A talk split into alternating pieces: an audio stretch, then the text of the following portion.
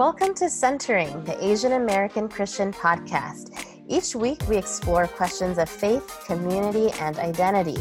This is Jessica Chen Feng, and I'm your host for this season as we dive into issues of mental and relationship health. Thank you for joining us.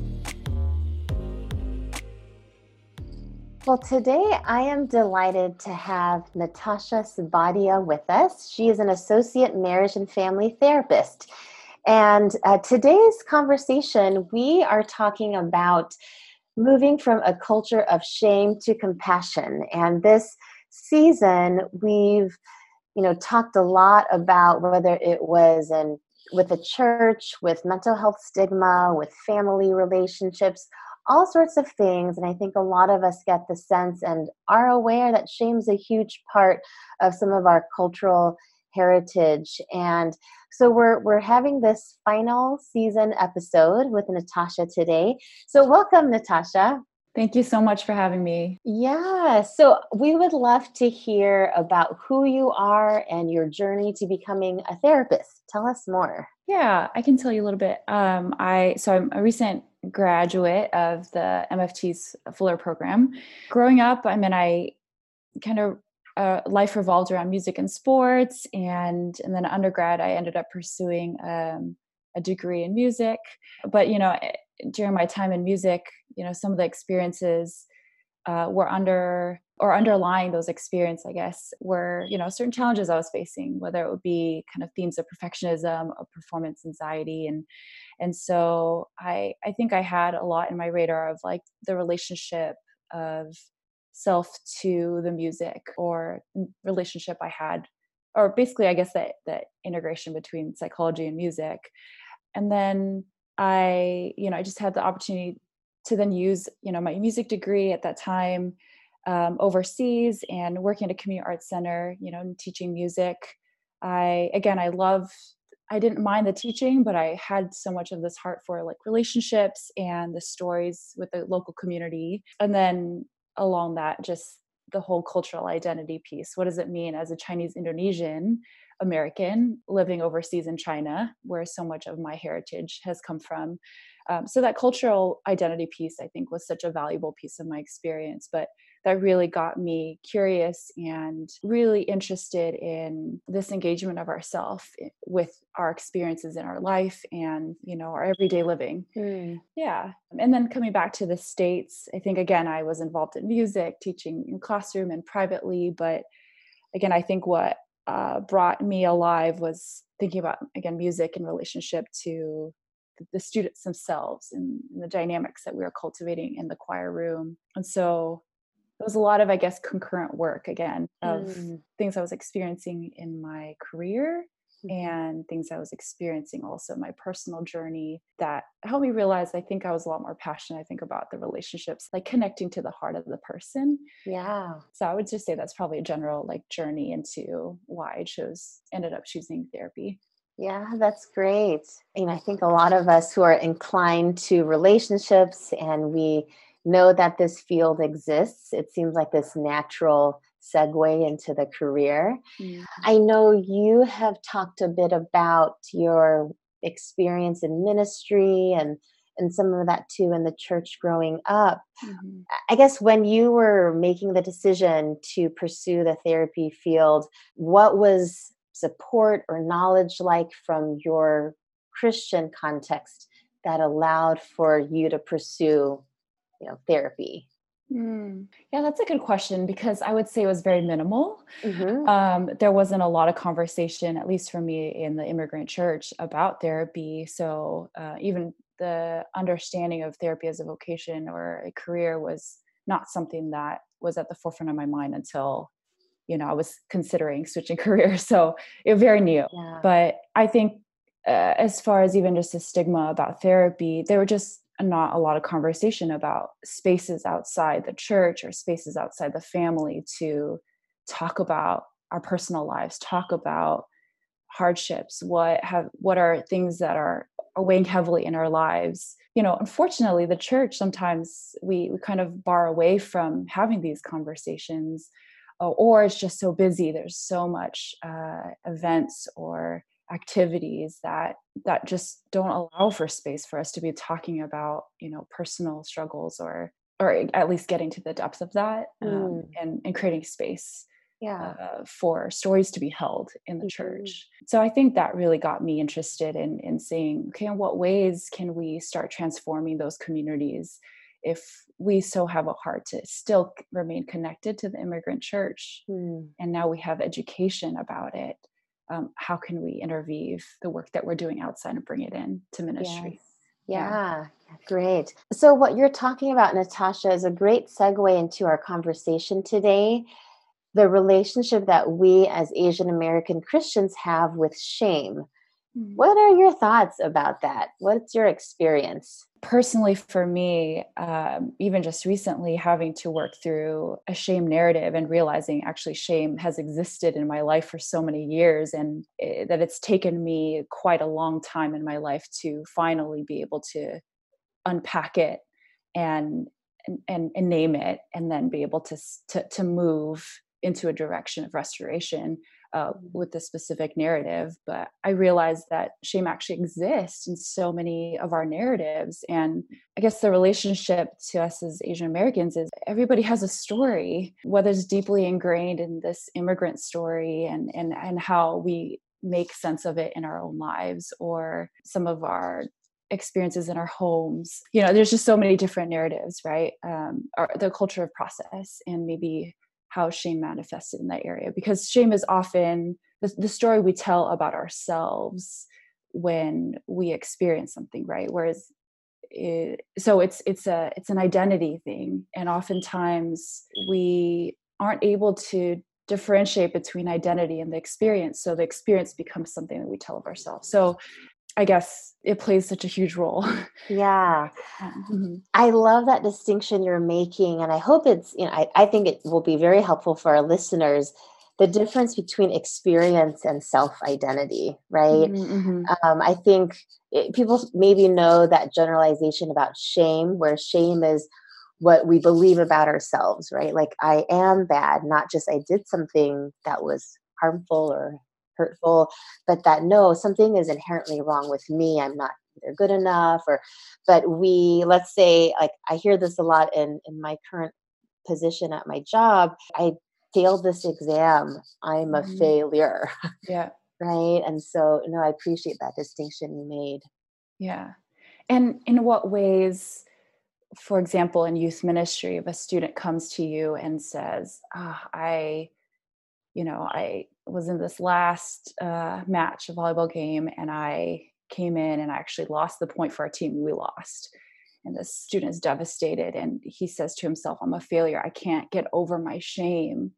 You know, are we are we actually creating space to talk about the experience itself? What what might the youth be learning about himself through this process? What might, you know, and in what ways can we use it I, I, guess as a as a learning experience and then de-identify or separate it from the person mm. um, mm. themselves yeah i just it's a it's a it's a conversation that needs to keep going yeah no that's that's a really helpful example and i think about i mean you're sort of reminding me of some narrative therapy work right mm-hmm, mm-hmm. where yeah.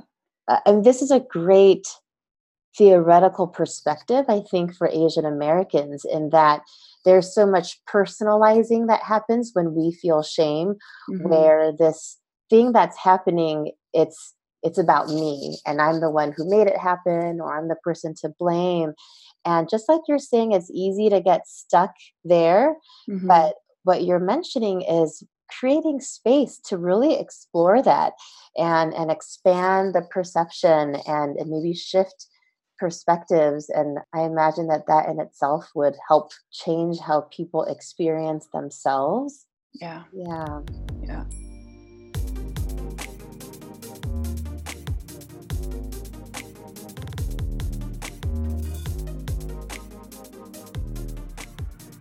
So, in your experience, how do you see shame manifesting and showing up or how does it impact our relationships? Hmm.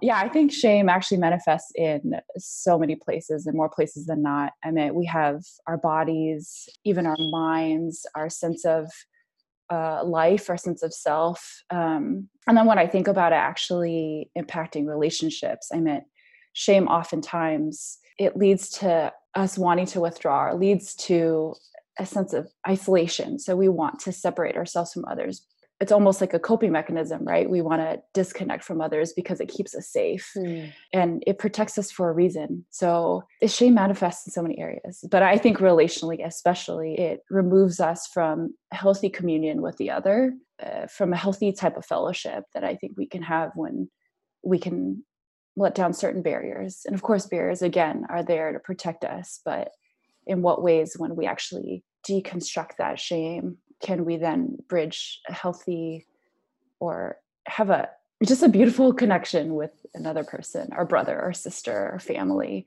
Yes to all of that. And i you know i think most of us when shame sort of shows up it's hard to see it and hard to notice how it impacts us and, and the relationships that we want to have. Mm-hmm. But, you know, maybe it's helpful for this episode for us to talk about what are helpful ways to work through shame. Because, you know, with this season, we've talked about how it can show up in addiction and dating, marriage, and all of that. But what are some thoughts mm-hmm. that you have about that? Yeah, I think the first thing that comes to mind is you know when the timing is right to pursue therapy and again i think we've been talking about destigmatizing but it's this idea of softly working through your narrative and oftentimes we really just need that safe space a space where you can feel held to unmask and work through some of that woundedness from our lives. Um, we think about deep woundedness from childhood and how how much that needs a lot of tender tender care be able to ask questions about you know what is it in your life that you've experienced that have caused you to tell yourself these shame messages that I'm not enough, like you mentioned earlier, I'm a failure, I, I'm a huge mistake. Those are really hard words and, and to have that much self-criticism is again it's it's it's a weight that I think needs to be carried with with care mm. and and and then as you deconstruct to to still be gentle in that space yeah and i think a lot of it too is just time time for you to have to be introspective and again i think oftentimes in our busy lives we want to just keep going on to the next thing and fill up our space but in what ways can we just take pauses in our in our own lives right and mm. and to mm. recognize what those barriers are what what keeps us from living fully free and liberated lives mm. um, i really think i mean as we obviously we, we think about the integration of faith in psychology you know the lord john 10 10 right like he comes so we can have life and life to the full and so, how can we connect that to our life experience, a connectedness to our life? Yeah. And, and I guess, I don't know, even thinking about the Advent season right now, right? He came to dwell with us. And so, as we walk alongside, uh, as he walks alongside in our woundedness, I would anticipate that he also walks alongside in our journey towards restorative healing and mm. hope and this new life uh, fully infiltrated with i guess self-compassion right? Mm. a compassion towards ourselves as the lord has compassion to us and others. That that was very beautiful. I i think what you shared natasha is so significant. And some words i, I just jotted down. You said are presence space and time. Mm.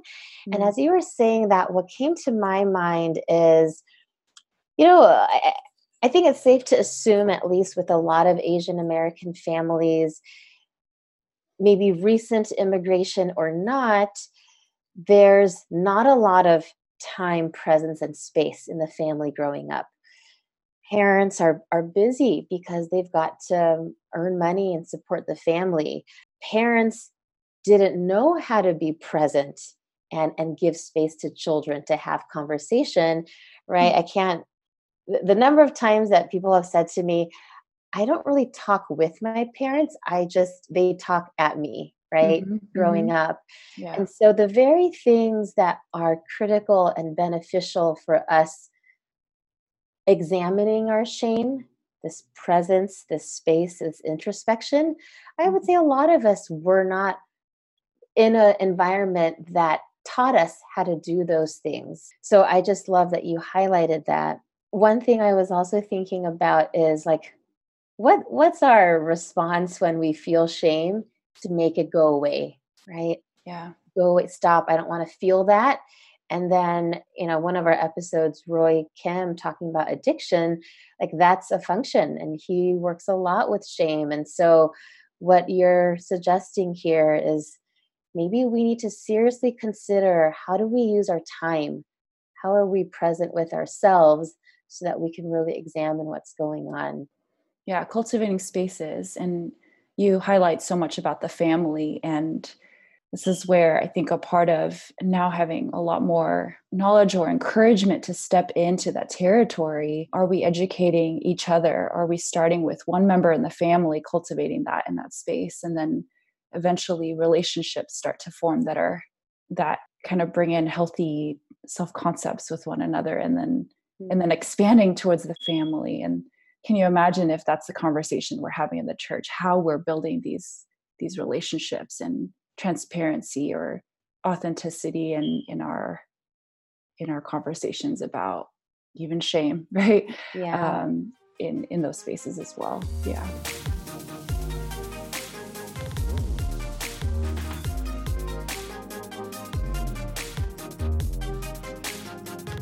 Well, I'm wondering, Natasha, what do you think the role is of our families and our churches in this process of working through shame? I think I almost imagine that it's time for us to actually talk about it in the church. Hmm. Um, how does it manifest? I think the role of relationships, families, communities, churches in this process, it almost seems like the the first thing to do is just to start talking about it, to bring it up in those spaces um, to actually get a sense of I, I almost think this this word like mutuality first of being able to when you're talking about it in these spaces there's almost this common ground that all of us are kind of working towards restorative process in our own personal lives and in re- relationships with one another. And how healthy would it be if we can actually uh, have those conversations yeah, and I think when we have them, it just normalizes it, mm-hmm. right? Mm-hmm. Absolutely. Um, I think one of those things that's so powerful is shame is so private and internal and isolating. Mm-hmm. And once we realize clinically, research wise, every Asian Americans, this is part of what we encounter. This is normal. And how do we talk through it? So, yeah. yes, I think, you know, having our church leaders, pastors, and you know parents and families bringing it up mm-hmm. uh, it's a great idea and can i say that it's it is not an easy task because it's actually very risky um, yeah if we think about even our culture alone who wants to unveil parts of ourselves um, that's very vulnerable and that's very revealing of parts of us even if that means brokenness but at the same time I think the Lord wants us to show up in our brokenness as well. So it's mm-hmm. almost coupling that brokenness with our courage to to f- almost fall forward or, or present ourselves mm-hmm. um, in our own real ways. Yeah. Yeah. Well, you know, we promised listeners we would talk about this piece about compassion, and I think yeah. that's that's a challenge for our communities. What do you think our listeners can know about moving from shame to self compassion? Mm, I think I think we all need self-compassion. I think we oftentimes talk about compassion towards others and I I believe that's such a a virtue that we all as as Christians we we moving towards an embodiment, right? Um, but we often neglect I think that piece of self-compassion is is can we actually be gentle to ourselves? Um, you know, I think our world now talks a lot about kindness, but in, in ways in what ways can we actually be kind and be gracious to ourselves in in the, the message we send to ourselves in yeah in what ways can i guess i guess the word soft comes up in our mind because we know naturally we're going to go forth and we're going to do hard work and we're going to you know want to uh, be excellent in our pursuits but can we also couple that with with gentleness?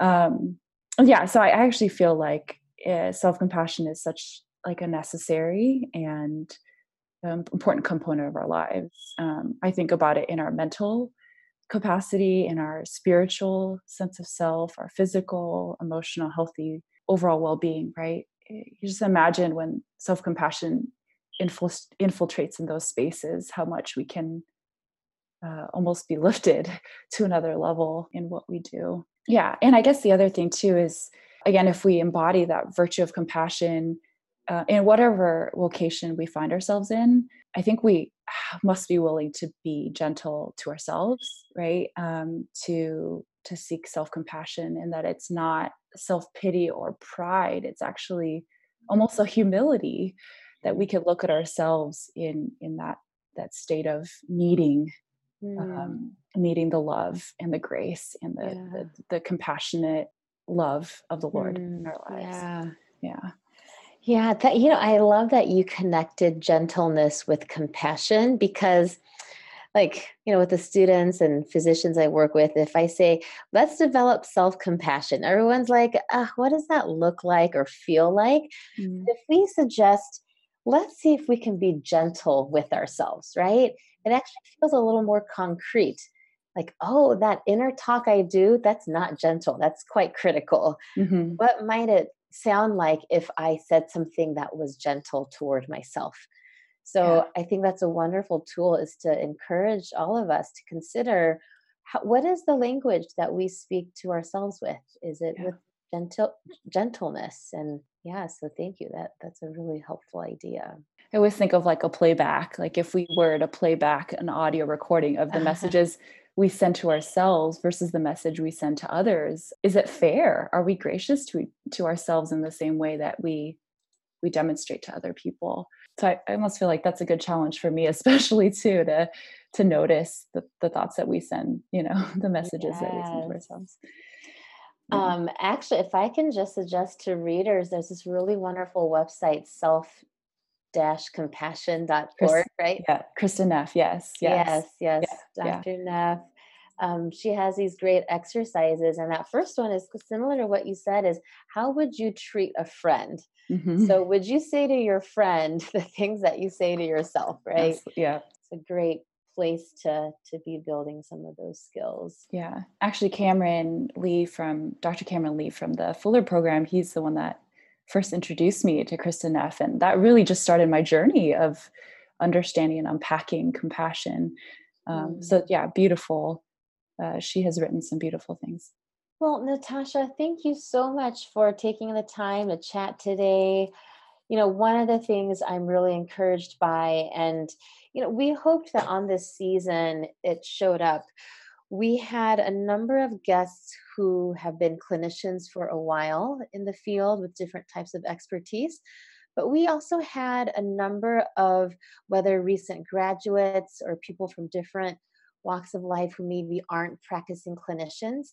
But expertise is not about just knowledge, formal knowledge, and clinical experience. It's also about life experience and and what each of us has gone through and so i'm just really grateful that you were willing to share about your own life experiences and encourage our listeners today who are maybe you know younger folks who are figuring out where they want to go um, so thank you so much for your time. Mm, thank you so much just for this opportunity to share. I, I feel very privileged and honored to have this space. So thank you. And yeah, hopefully we can all continue this conversation in our, again, our lived experiences to move towards recognizing shame is there. Uh, yet we seek after self compassion and living compassionate lives. Yeah, how beautiful would that be if we can continue that in our in the spaces that we we fill?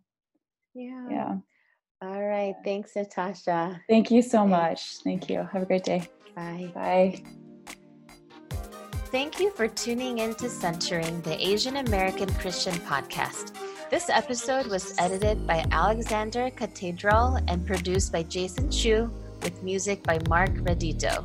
We'll see you next time and hope that you remember God loves all of you